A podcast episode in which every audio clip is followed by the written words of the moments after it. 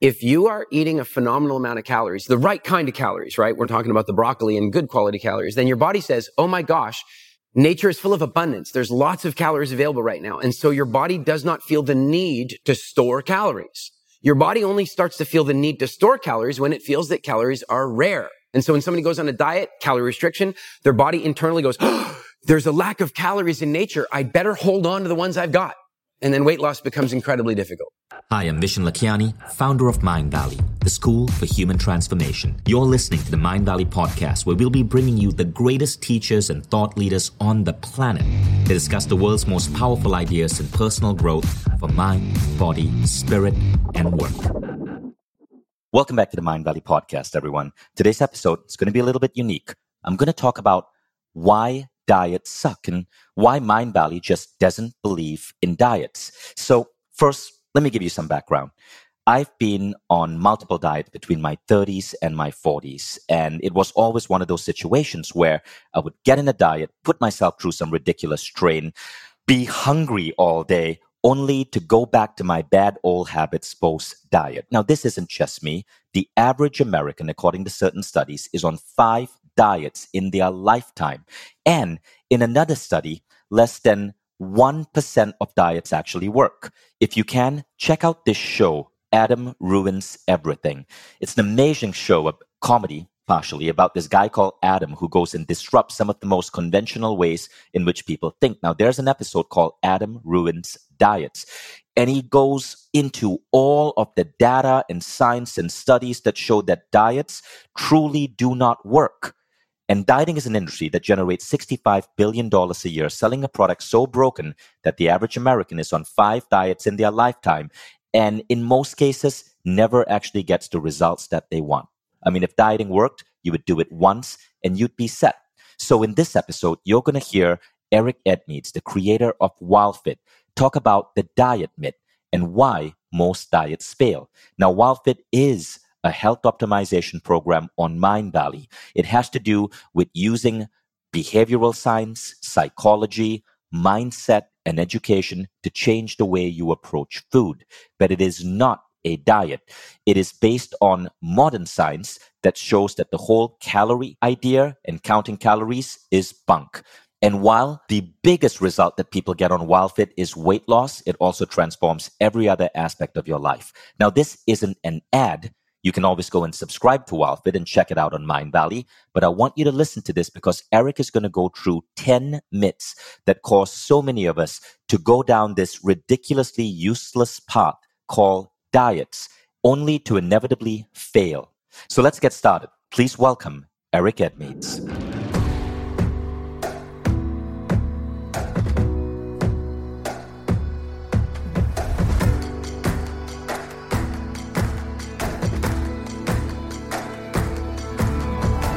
Vishen Lakhiani, and this is the Mindvalley Podcast.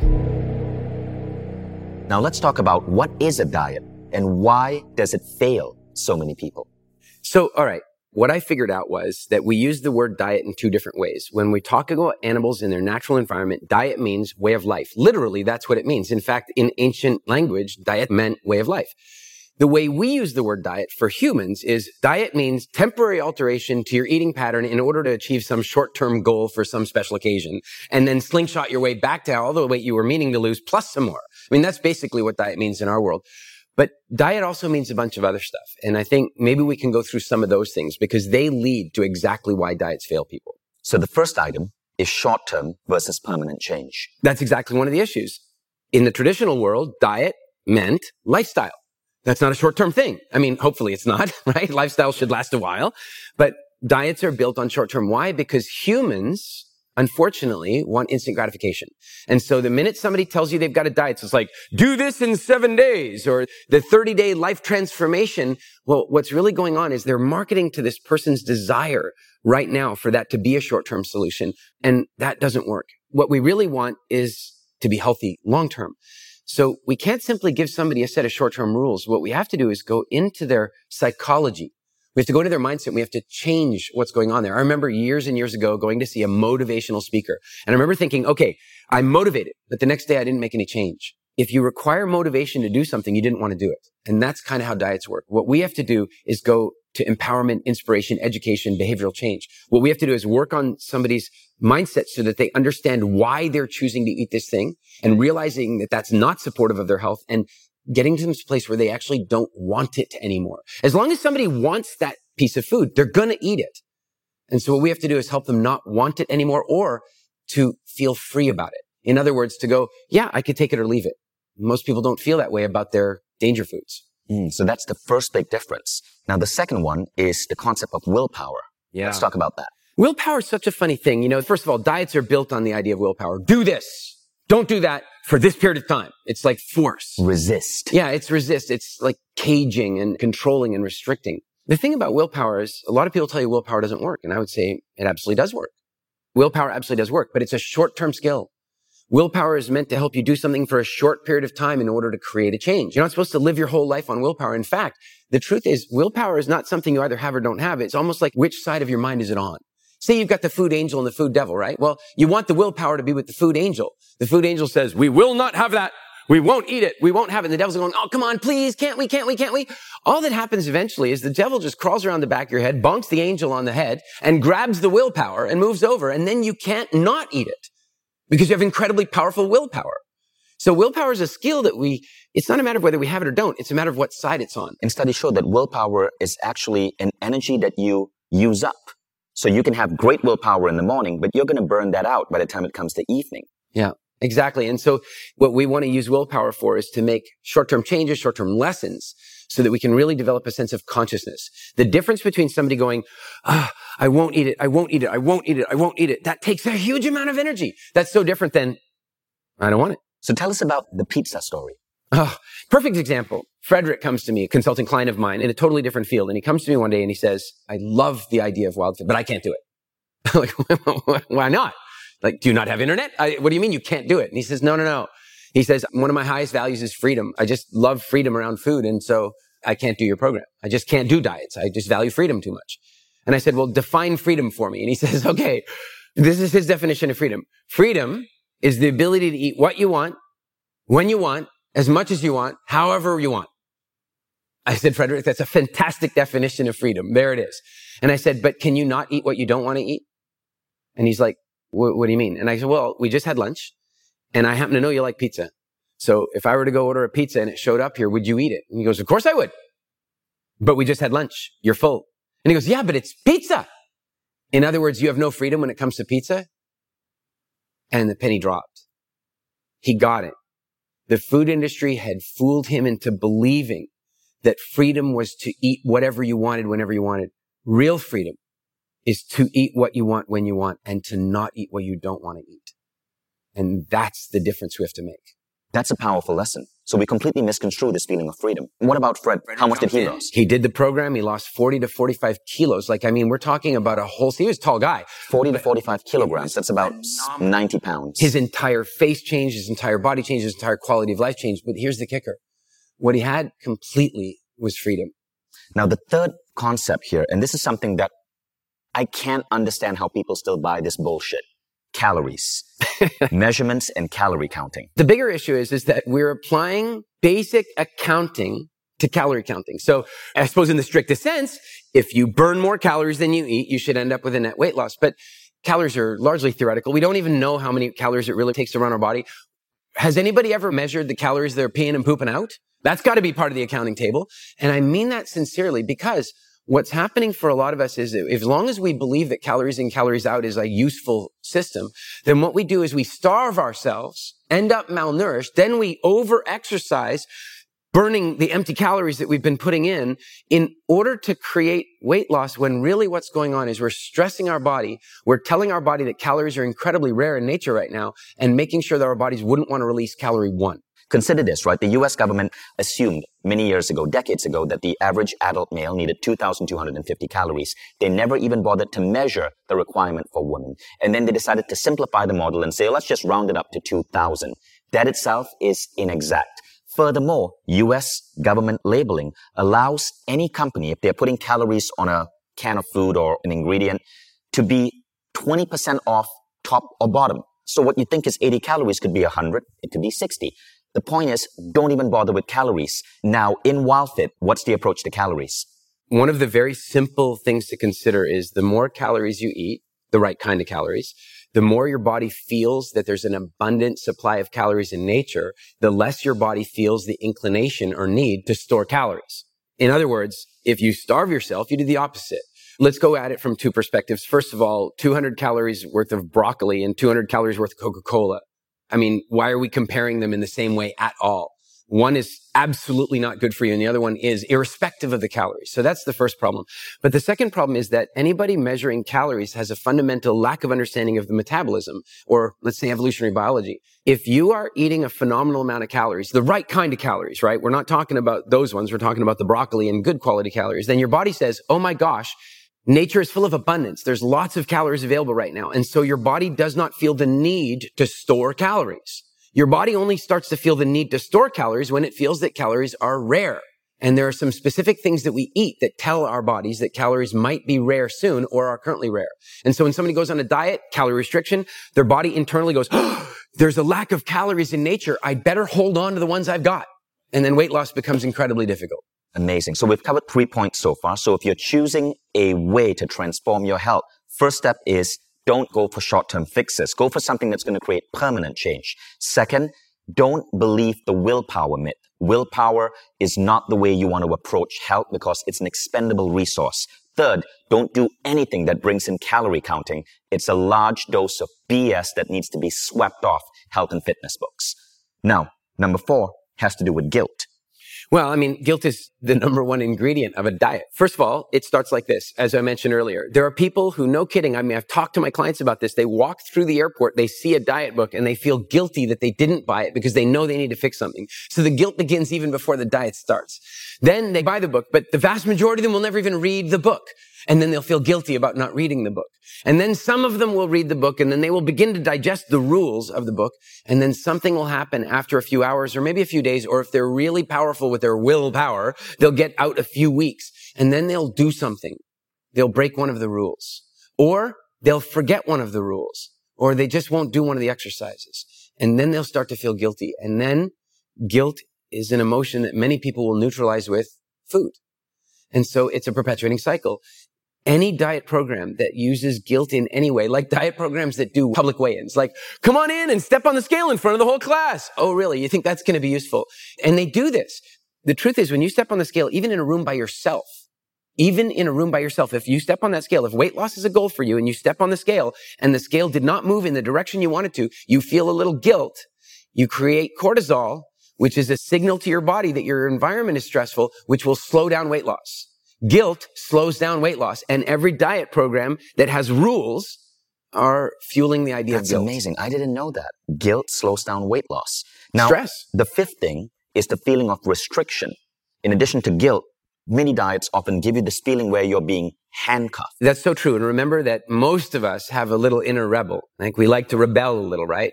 And so what happens with a lot of diet programs is they're restricted. At the beginning, they're told, really stick with this. It's going to work for you. And so they might apply some willpower and they stick with it. But there comes this point where people just don't like being told what to do. And so their inner devil, their little food devil, their inner rebel is at one point going to go, screw this. I'm having that. I'm in charge around here. And so their inner rebel will break free. And so what we really want to do is teach people that real freedom is possible, that it doesn't have to be about restriction.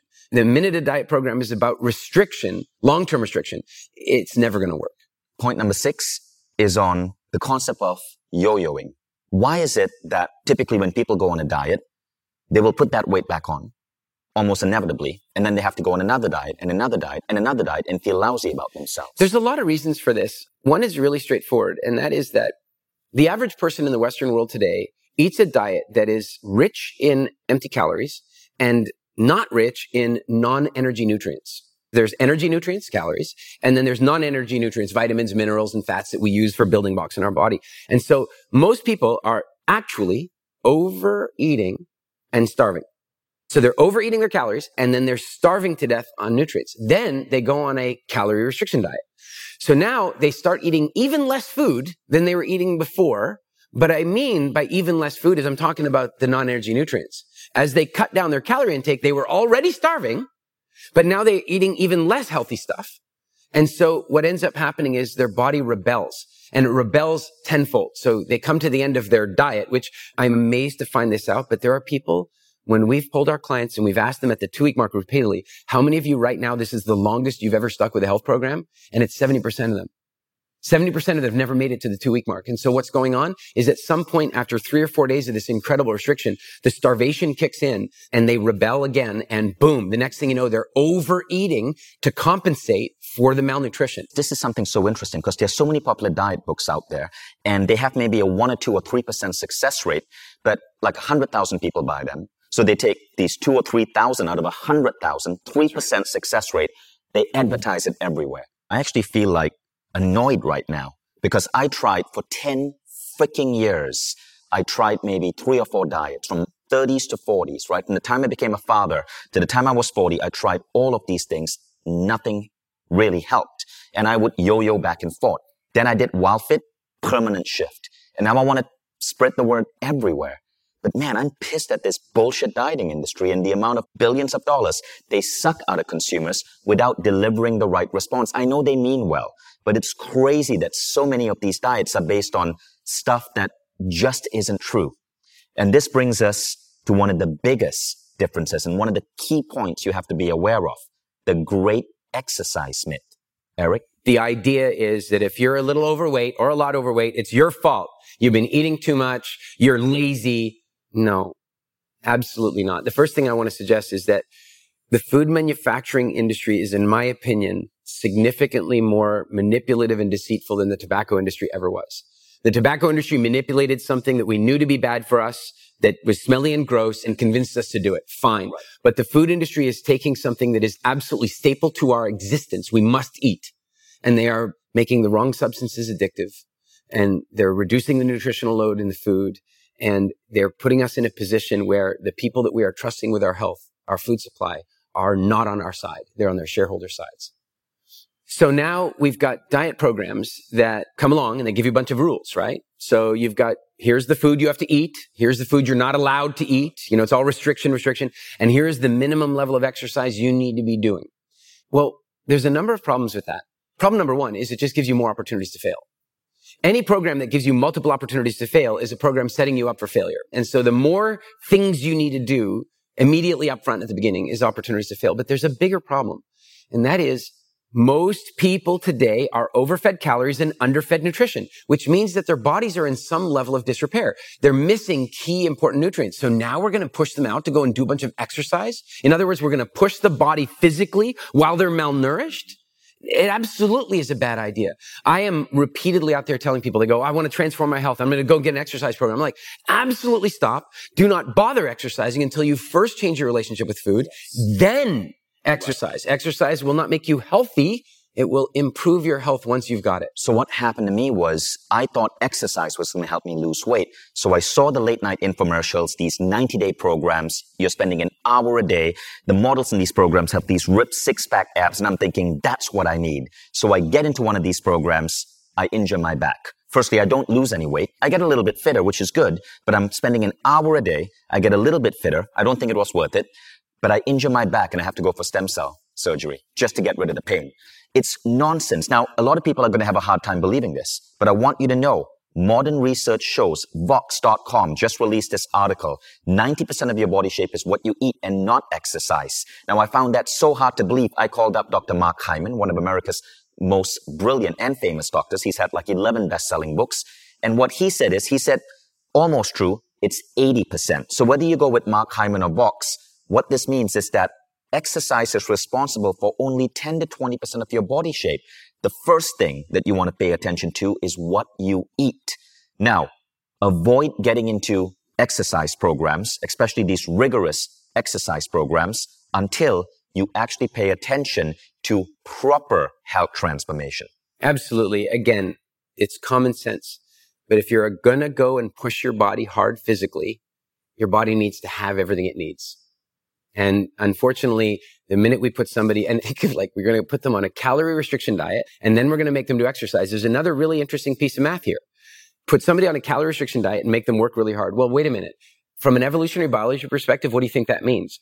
Well, if you took somebody 100,000 years ago that was working really, really, really, really hard and getting no food, what would their body deduce from that? Well, their body would deduce from that one of two things that you're basically not a very successful member of society, so we may as well vote you off the island. But more than that, the body would deduce from that that maybe there is no food around, that you're doing all this work and there is no food around, and therefore I am not going to release one gram of fat because you might starve to death if I do. Right. And this was the study that showed that so many of the participants on The Biggest Loser were actually dropping their metabolic rate and creating harmful effects that they were going to be leaving the show with.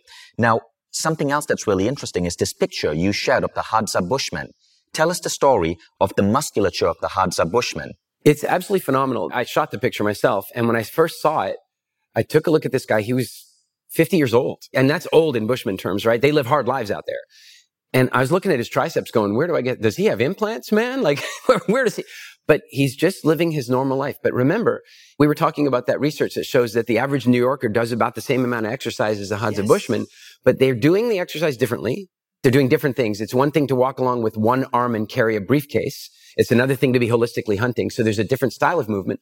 But then the other side of it is if you're moving all the time and exercising all the time and not putting the right building blocks in, your body can't create the musculature. It can't improve the bone density. It can't improve your blood volume. It can't even help you build nice hair. So the Hadza Bushmen are actually eating healthier than the average American. Absolutely. And that's why they seem as fit. And again, if you think, no, they have muscles because they're out there hunting, a recent study showed that the average American in a city like LA or New York is getting as much exercise as the average bushman.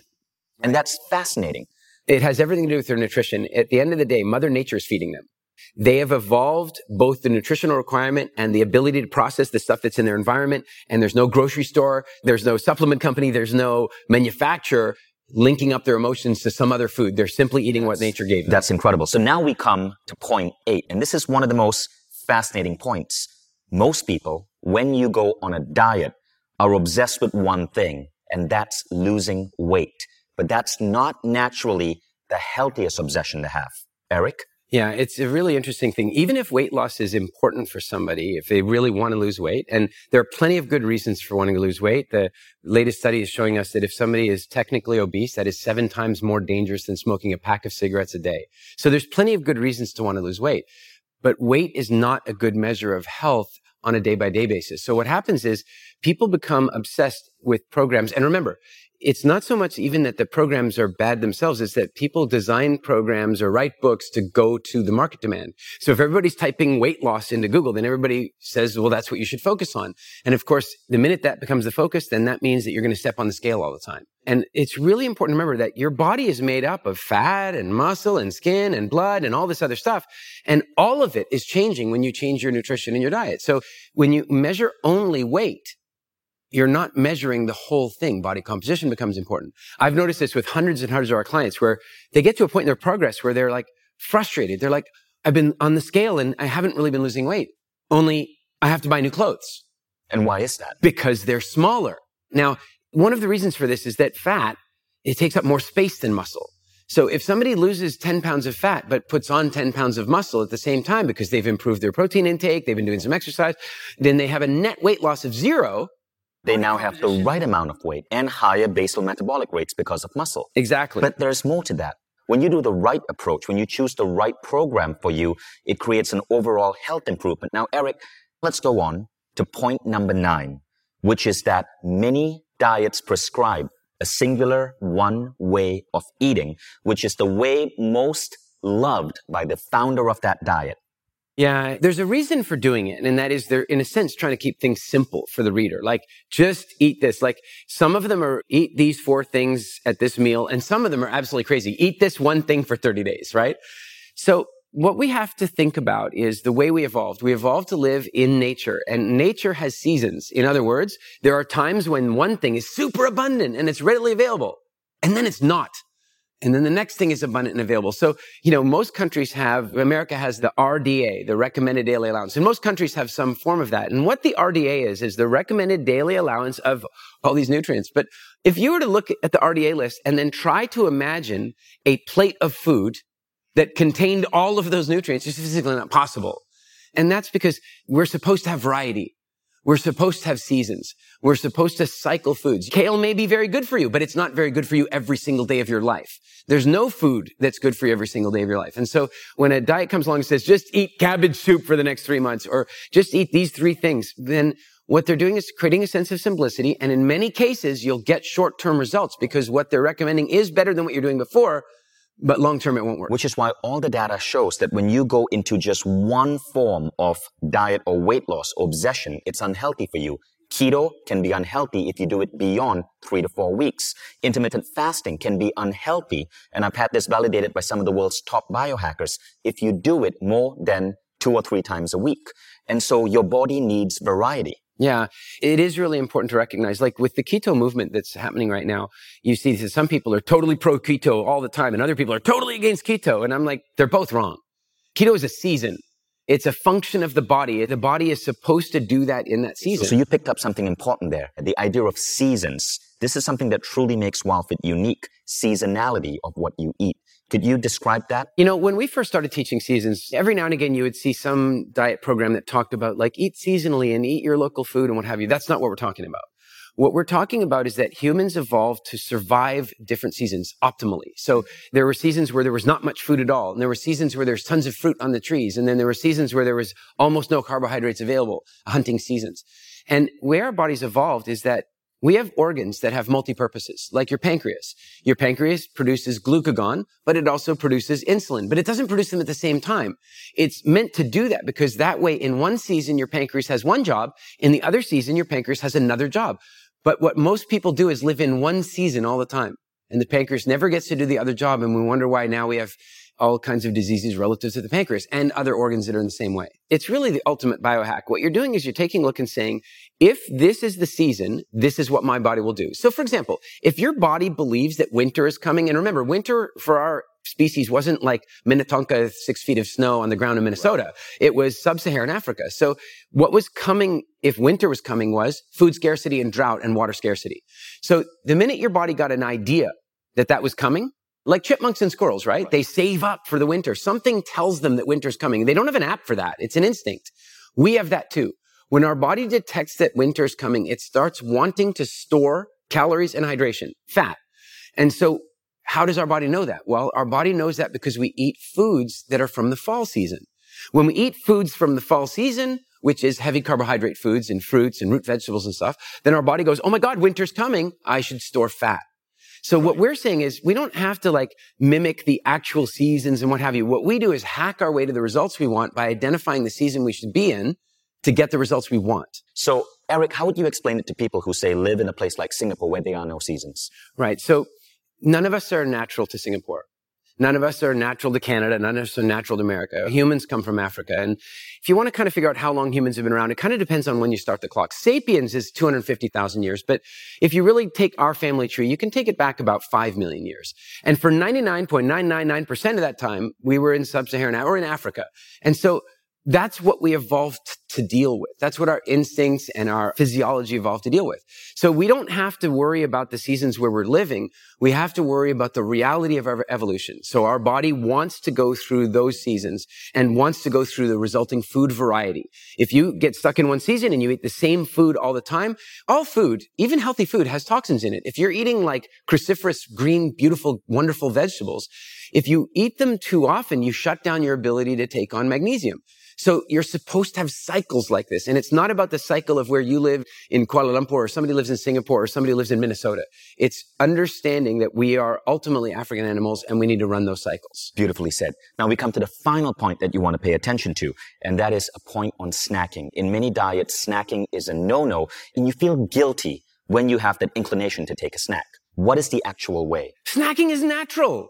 I mean, like, seriously. Okay, I have gone to visit with the Hadza Bushmen many, many times in my life. And let me just tell you something. They do not ring a dinner bell and bring everybody around at breakfast and then at lunch and then at dinner. That is a construct of social connection that we've created in our society. What they do is they live, they go hunting and they go gathering. And sometimes they end up with a big meal because say, for example, they had a successful hunt. Now they sit down to have a meal. I went out hunting with them a year and a half ago we did 27 miles on day one. We did 17 miles on day two in Africa heat. And while we were out there, we're stumbling along, we're doing our thing. Oh, look, that tree has some sour plums on it. So you know what we did? We snacked. we snacked. And then we went a little further and then we saw this bush and the guys knew what the bush was right away. So they grabbed some sticks and started digging at the ground and they pulled out these root vegetables. They're the most gorgeous root vegetables ever. Like they are so yummy. The best way to describe them is they're like, imagine marrying a purple, like those, you know, the sweet onions, a purple onion with a sweet potato. And you know what we did? We snacked. We've been snacking like that for millions of years. The idea that we would focus our lives on three gigantic meals that stress out our digestive system dramatically every single day, not normal. And diet programs, we talked about them before, right? They have guilt. We'll combine that with snacking and then they have guilt. No, snacking is normal. It's not the question of whether or not we should snack. It's a matter of what we should be snacking on. So let's do a quick recap. If you're choosing the right approach to transform your health, you want to remember the following. Number one, think permanent shifts, not short term. You don't want to have to do a new diet every year. Number two, don't get obsessed with willpower. What you think is willpower is a resource that you deplete over the day. And your willpower in the morning, you can use that up and no longer have willpower at night. So don't go for programs that insist you use willpower to resist things that you crave. Third, ignore the idea of calorie counting and measuring calories. A lot of it is junk science and no longer applicable in today's world. Fourth, avoid programs that make you feel guilty. Guilt is a negative emotion that actually causes you to slow down weight loss. Number five, feelings of restriction. Again, a negative emotion. And when diet programs create that feeling of restriction, it doesn't serve you. Rather, what you want is a feeling of freedom. Freedom to be able to resist bad food that's been pushed to you from good marketing. Number six, yo-yoing. What this means is that going on a diet, not working, going on another diet, not working. This happens to so many people. What you want rather is a transformation of your own belief system and your mindset. So you gain your ideal health and you keep it. Number seven, exercise. Remember, exercise is only 10 to 20% of your body shape. 80% to 90% of your body shape is what you eat. So people make the mistake of getting too crazy about exercise and thinking that that is the answer. No, you go into exercise after you've fixed what you eat. Number eight, remember, it's not just about weight loss. The right approach will help you sleep better, will improve your skin, will get you off meds that you don't need. Number nine, there is not just one way of eating. Eating changes by season and you learn to eat the right things no matter where you are. And the final one is snacking is actually pretty damn okay if you do it right. Now, if you enjoyed that episode, you can join me and Eric. We have a masterclass on Mind Mindvalley. It's completely free. I did WildFit in 2016 and it had a transformative impact on my health. If you are on your web browser, Google pictures of me today and look at how I looked pre 2016. I did WildFit between January, February to May, June 2016. And now, four years later, the results still stick. It had to do with retraining how my brain approached food and how my body generated energy. So check out this masterclass because you're going to learn an alternative to dieting. Now you don't have to subscribe to WildFit and go through the 90 day program. This masterclass alone has done so much for people. People have reported dramatic changes in their health, dramatic changes in their weight just from watching this masterclass alone. So go check it out. And you can find this on mindvalley.com forward slash wildfit forward slash masterclass. Hope you enjoyed this episode. I'll see you again next week.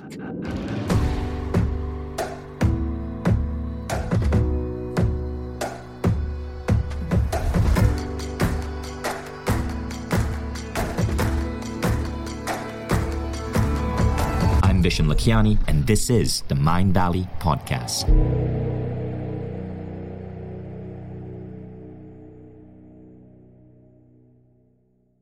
If you like the Mindvalley Podcast, Take the next step. Become a Mindvalley member. Imagine being coached daily by the greatest teachers on the planet. How quickly would you transform your health, your mindset, your body, your relationships? How quickly would you double the size of your company? How quickly would you see your career grow? How quickly would you eliminate any limiting belief that's holding you back and manifest a life that you once thought beyond your dreams? When you become a member, you don't just get access to the greatest education in the world. You become part of a community of 150,000 of the most incredible people dedicated to personal growth. Go to mindvalley.com forward slash now to get started.